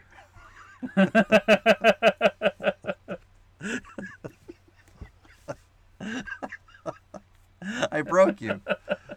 yeah cut cut that out of the recording and loop it but if it, it it's it's the producers are clearly trying to decide what jason should look like as the film goes along scene scene to scene Yeah, right. They're like, oh no, the pillowcase doesn't work. Have him take it off. Um, at this point, um, and then we get a, a, a literal inversion of the Kevin Bacon death in Yeah, the original right. movie. So because it's spear through the bed from top to bottom, From top to bottom. spear bottom to top. Yeah. it's a reverse Savini, right.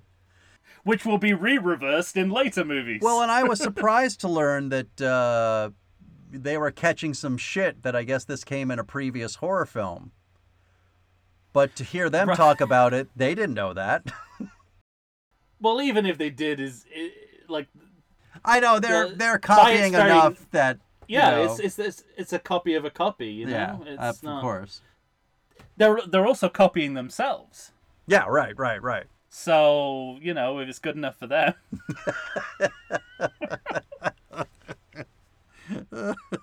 Yeah. You know that that's the other thing about Jason in particular. We think of him with, with the machete. Man, this guy uses a lot of tools. Right, yes, it's absolutely. He's Well, picking in- up in this mo- everything. And yeah, in this movie particularly, he's, you know, he's Right. uh, full on Wile E. Coyote, I think. With his, yes. You expect him to have Guess a box in that shack from Acme. Exactly. This is this scene you get some fantastic focus shifts. Mhm. Um the the the night the when you you kind of uh what is it called racking focus when you Yeah. you you go from background to foreground to foreground foreground, right? um the knife where you see the, the knife as a blur and then it becomes clear and just using all the potential that camera Mm-hmm. the camera brings without having to cut everything you can do in camera Right. which is you know we say this a lot but a bit of a lost art i think I agree. you don't you don't need to cut to have two different shots if you know what i mean like Yeah, right. Yeah, exactly. that, Yeah. that doesn't sound like you know what i mean like sometimes No, you yeah. can have two two different shots going on simultaneously and it just like where you move the camera in frame Mm-hmm. or where you shi even just shifting the focus can change the shot Absolutely. um, it struck me that Ginny's basically the dramatic version of the woman from Airplane because she keeps saying things like, "Oh, no one, he never does that. At, you know, he Right. he never does that. Ted never does that at home. Um, Ted never vomits He uh, right at home. uncontrollably at home. There's another thing I like about this movie, and we've talked about this plenty, and I, I'm sure we'll talk about it in the other sequels. This movie does something that no horror sequels or horror movies seem to do. A murder happens, and somebody comes into the room where the murder happened, and it's clearly evident a murder has happened. Yeah. When Ginny, when Ginny and uh, Paul walk into that room, that bed's covered in blood, as it should be, because a murder happened there. Interesting. You know. Yeah. Later on, we're gonna get a guy walking on his hands, split in half, Oh. and somebody's gonna walk out of the shower. and There's no evidence that a man was split in half in that hallway. Yeah. Yeah, you're right. I like that. I like that too. I think I think it is it it cuts through some of the you know, the creakiness of of these of these kinds of movies. Yeah, Just right. Sort of like and some of that is uh, these movies are being made very fast on a tight budget, so Sure. You know, it saves them from having to redress the scene, that kind of thing. But I imagine it all plays into the dyn the, the dynamism of it, and the you know the the the ability of the camera to move so swiftly Right. Yeah. Absolutely. is what really makes these scenes sing. But when Ginny Um, and Paul come back into that house, Mhm. I'm trying to f- remember the order because I remember like you know like Miner's doing a really good job at building and building and building tension, Yeah, and then I loved that moment where he's just got the camera on Ginny and she knows Mm-hmm. something's up, and she says out loud, "There's somebody in this room." mm, because that really plays on the hor- the sense of horror we have within ourselves when you walk into a room and you just know something's off. yeah, You know, Mm-hmm. And it's so simple. good. It's so simple, exactly. yeah, yeah, and and you know you can do again you can do that on any budget. hmm if Exactly right. sense Yeah. To, to sort of put it in there. And this is, I think, this is where the the the, the Jason problems are kind of most evident. Is he looks kind of comic in the pillowcase. The the the the pillowcase. I guess because it's white, or I don't know if they they're spotlighting him, but he looks kind of luminous. So his ridiculousness is sort of sort of underlined. And then I'm a fan of the editing throughout this film, except in this one chase scene Hmm. where they decide to kind of cut it up as a montage where um, he's chasing Ginny. And it really You mean the whole undercuts the thing, or like well, they start chasing because there's portions I, I love her. when she's in that room and she's there's not really a lock on the door. She's holding the door, Yeah, yeah. and then when when she's sort of slowly moving her hand. They keep base. Yeah. towards the window, keep- and then he comes through. I thought I love that. Oh yeah, it's when they it's specifically when she he's chasing her. They keep cutting away to the moon and then fading in and out as Oh, if time gotcha. has passed. Yeah, yeah, yeah. And it just ruins the effect of it. And again, it stands out because everything else is done so it's so- done so It's well. like, yeah. This seems like I mean maybe they just didn't have the footage or I don't know. hmm Um, but yeah, I th- uh, when she's trapped under the bed and the the rat comes out and she pisses herself. hmm Controversial. The- Some people think it's the rat. That's a lot of piss. Awful a lot rat. of urine for a rat. Although again, that is like it's interesting that there's no scene earlier on in the movie, unless I'm forgetting it, Mm-hmm. where it's like, "Oh, I hate rats. I have a phobia of rats." It's just assumed that she's a woman, yeah. probably. But I also- rodents. I want to say because I, I hear what you're saying about, you know, the intersplicing of the moon and that shit. But one of the things I like about this chase between Jason and her, this is one of the moments where they toggle back and forth really well. Hmm. At some point in the chase, you're with her. At some points in the chase, you're with him. I dig that. Okay. We're with her, she disappears, and then we're following him, and he goes past a car, and then we pull back, and there she is, and he moves on, and she, you know, then we follow her running away. Hmm. There's some, uh, there's, there's stuff I like in that. Okay. no, no, I, I, I, I don't. I just it stood out to me as perhaps just a misstep in the Mhm. in the editing to make it a montage rather than a. I guess they've already done a forest pursuit that is uh, continuous, so maybe they're just trying to switch it up. I don't know. Right. But it didn't. It didn't work for me. Just that sort of cutting away to the moon thing. Yeah. That just every time uh, sort of undercut the suspense. I like. Um, I really like that. There's a there's a a, a, a sly Jason trick. Uh, you know, a tricky a tricky like a Michael Myers sneaky moment Yeah. where when he's standing on the chair, he makes her think she he's left the room, Hmm. and when she gets out from the bed, there you know. Well, th- and that's all implied because visually he's stumbling around. He, obviously, he can't see because they didn't think that through. He's fall he's falling off things. Yeah. because he can't see, and uh, you know it's, it's Well, I would suggest that the chair couldn't bear his weight either. he doesn't look that. He's not, you know. I'm just uh, saying you that's know- that's the way the that's the way Steve Miner seemed to shoot it to me. Yeah, it, it's it's just a little. It, he, it's klutzy, All right. and I don't think it was supposed to be.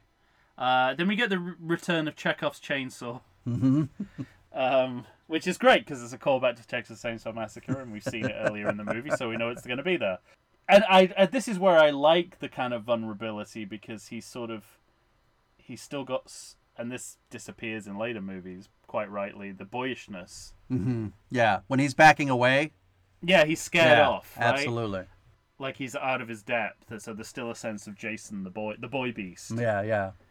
more boy than beast. And then the Mother Skull Shrine is going back to the well of both the original movie and prototypical slashes like Psycho. As well. Totally. Like that's clearly the reference. Again, like trying to fill the vacuum of not knowing quite what you're doing yet with hmm great stuff from other movies, which I'm totally in favor of. Sure. Right. Even the sort of dre- Ginny dressing up as his mother, of course, is a like a a sort of inversion of Psycho. I yeah. I, tra- I guess. the, yeah. The, the tra- transvestitism. hmm But I I, think what I that's clearly what they're thinking of. yeah. What I like is there's that extra added layer of uh, survivorism. Hmm. Like nobody Yeah. wants nobody wants to get sliced and diced, but I, I kind of like the idea of feeling like you have to put on that gross, terrible sweatshirt that a dead head's been on for months and Hmm. Yeah. years or whatever, how long it's been, uh, and not wanting to do it. But you can even, you know, there's there's that in the performance of it. Of this is terrible, Yeah. this is gross, but it's how I'm going to survive. I kind of, I you know, I dig all of that. I really thought she was gonna like put her head put her head inside the the collar, and then put the Put the put the head on there. top. I'm really glad they resisted the low hanging fruit there of doing that, and a great excuse to bring Betsy Palmer back without Right. retconning I was the gonna- la- I was just gonna say. retconning the last film. I Yeah. mean, or at least not retconning it as much Mhm. as they already have. But mommy's talking to you. It's fucking great. Yeah, and again, child, the child psychology thing plays out. So it's, it's a combination of what you're talking about. It's like being, uh, being the smartest, but also the most most resourceful Yeah. simultaneously, which is which is kind of how Deliverance goes down, really, isn't it? Oh, It's yeah. like it's sort of like they just keep weeding out the the the most. Uh, urban until we get to the people who might a- be able to survive in the wilderness. Right. Well, now let me ask you this, because Hmm. the original movie and this movie rely on the same technique. Are you okay with that slow motion with the music? Uh, oh, you're asking me specifically because of my Yeah. dislike of slow motion. Well, it's consistent. Okay. Yeah, I mean, it's uh, you know it's within the style of the last movie's ending, which we also saw at the beginning of this movie. I by think the way. there's something that works about it and works well. I don't know. Well, I, I know. love it in the original, Uh-huh.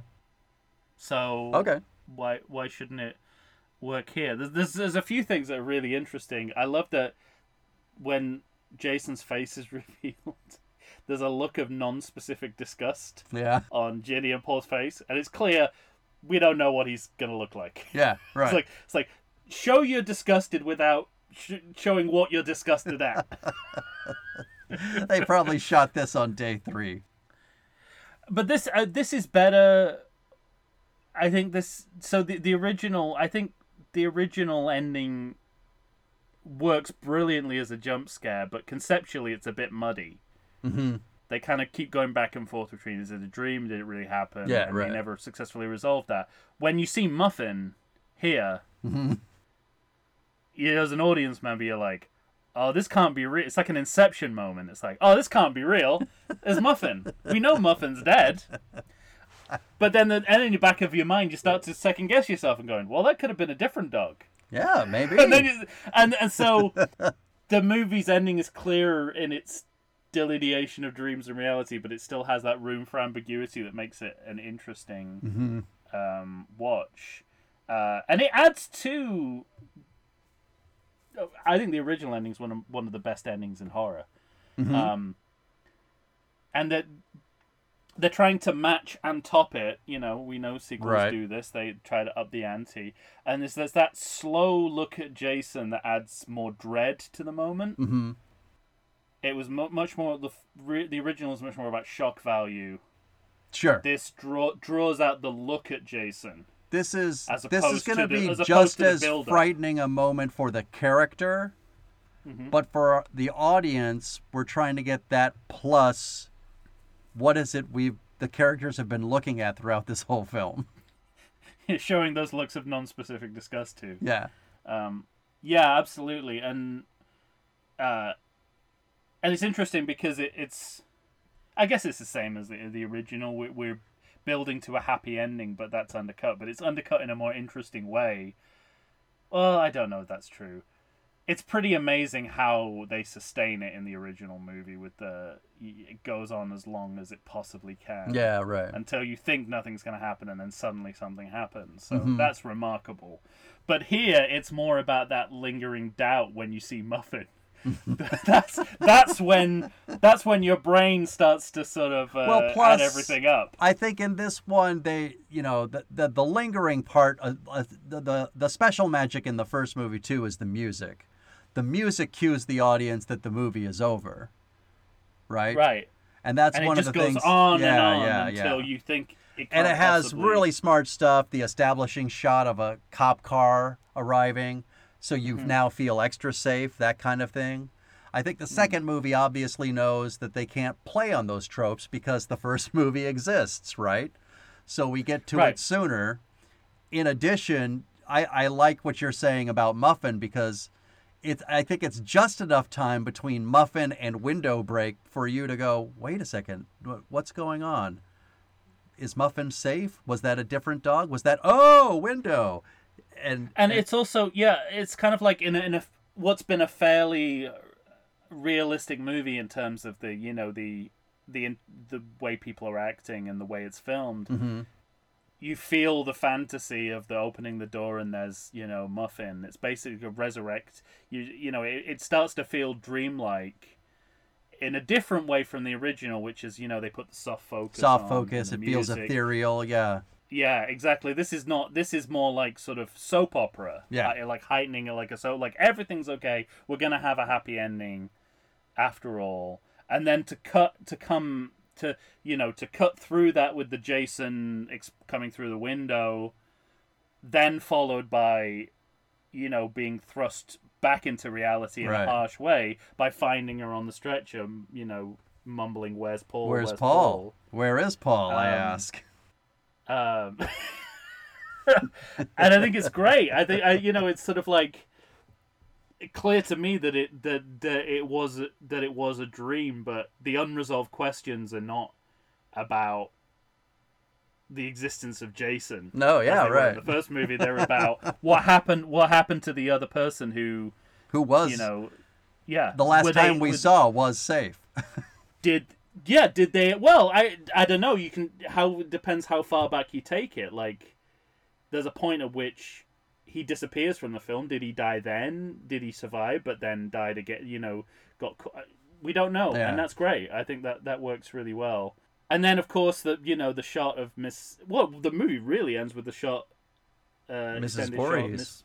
Miss, mrs Voorhees' head and this is great because they lean into the possibility of the supernatural and then pull back at the last minute. So that is an inversion of the last movie where you think nothing's going to happen and then something happens.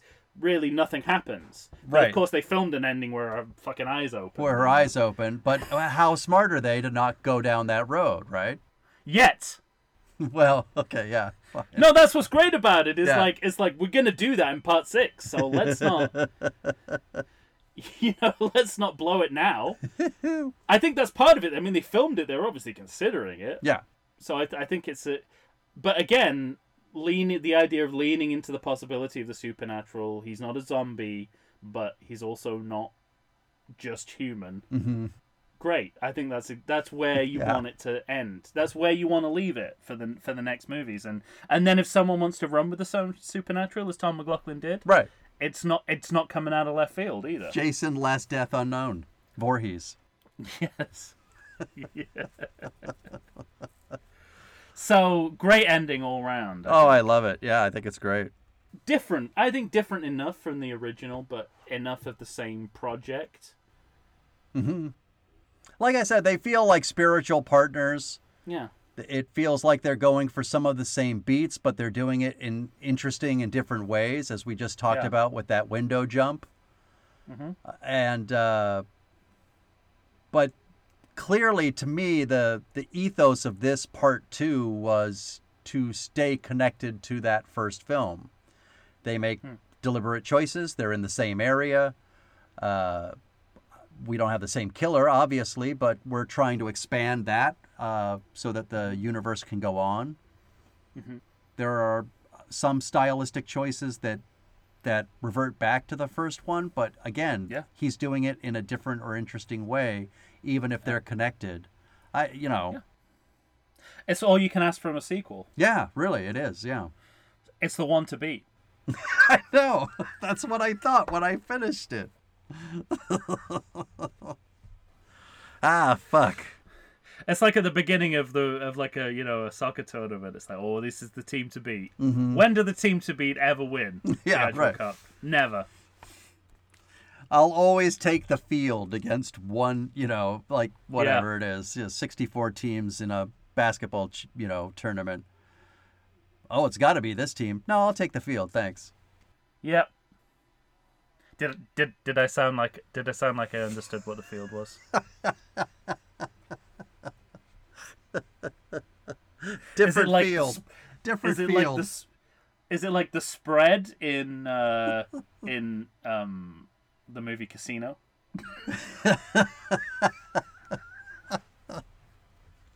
Oh, that's great. Good. I got. I got to start finding some sports sequels for you to watch. Well, we tried with Bad News Bears. That's true. Unfortunately, th they knew about as little as about baseball as I did. as you So did. You got a credit check? sure do. Go. Uh, extra counselors. I bet that made the supporting cast feel really special being referred to as spare as spare parts. Um, more Cunninghams in the credits definitely Oh, feels like there's a lot of a lot of nepotism going on behind the scenes. Absolutely. Location auditor, Pumpkin Payroll Service. now, is this a is this a company that deals exclusively with horror film locales? I hope. Yeah.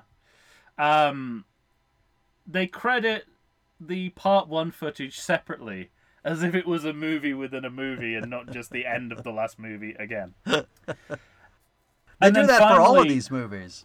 They d- yeah they do, and it's it, it like it becomes it, it sort of becomes quite an interesting catalog of. Mm-hmm. it's like an archive of the movies. Hairstyles by Six Feet Under. Oh, Why is there a hair studio named this? I don't know. Do they only do hairstyles for dead people? they don't do it for the living? Yeah, it's a part of. It's attached to a funeral par- parlor, Well, that would be great. and that but it's the only place Mrs. they could Voorhees hat. afford. Pro- Sorry about this. I would normally do this on the dead. Yeah. you burnt me. Oh, I don't have to usually worry about scalps. Why are you draining my blood out of my body? oh, I'm sorry. It's a package. Normally, it's a package deal. yeah. Was that it? That's it. Oh, well. That's it. Yeah. Well, these are not. These are 1980 credits. We're not gonna. Yeah. It's not gonna be. Yeah. That's one of the. If anything, that's one of the longer ones. Okay, fine. Oh, we didn't. Uh, I guess the Ted. The last time we see Ted, he's in the roadhouse. I say he's alive. Well, I mean, they they have him ask an elderly couple if there's an after hours joint, Yeah. I don't know why they're asking those two. Those look like the least likely people who would know about an After Hours joint.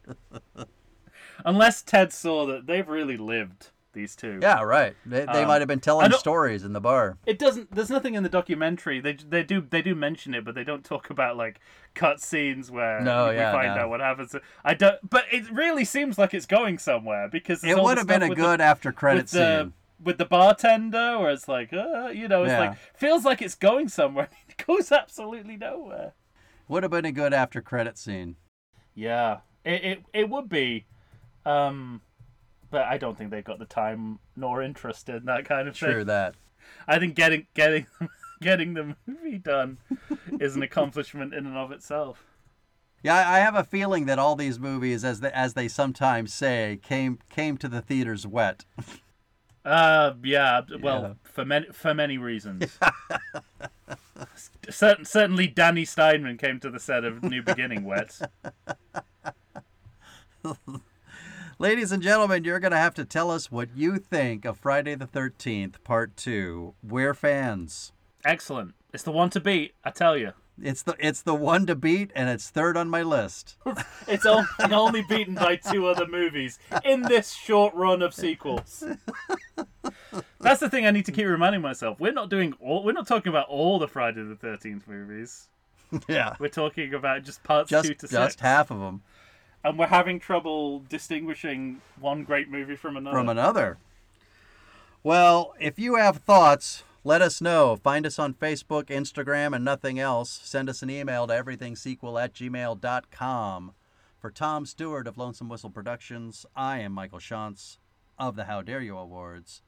Coming up next, the 3D adventure, Friday the 13th, Part 3D. Say goodbye to everybody, Tom. These kids smoke better dope than I do. Yeah. Good times. Some laugh, some laughs along the way as well. Like it's Yeah. the movie's got. A, I wouldn't really speak to this. It's got a light-hearted feel Mm-hmm. without ever being comedic or trivial or or ridiculous. It, it it's just It's just a good fucking movie. it's great straight down the middle filmmaking. I respect the hell out of Yeah. it. Me too. All right. Until next time.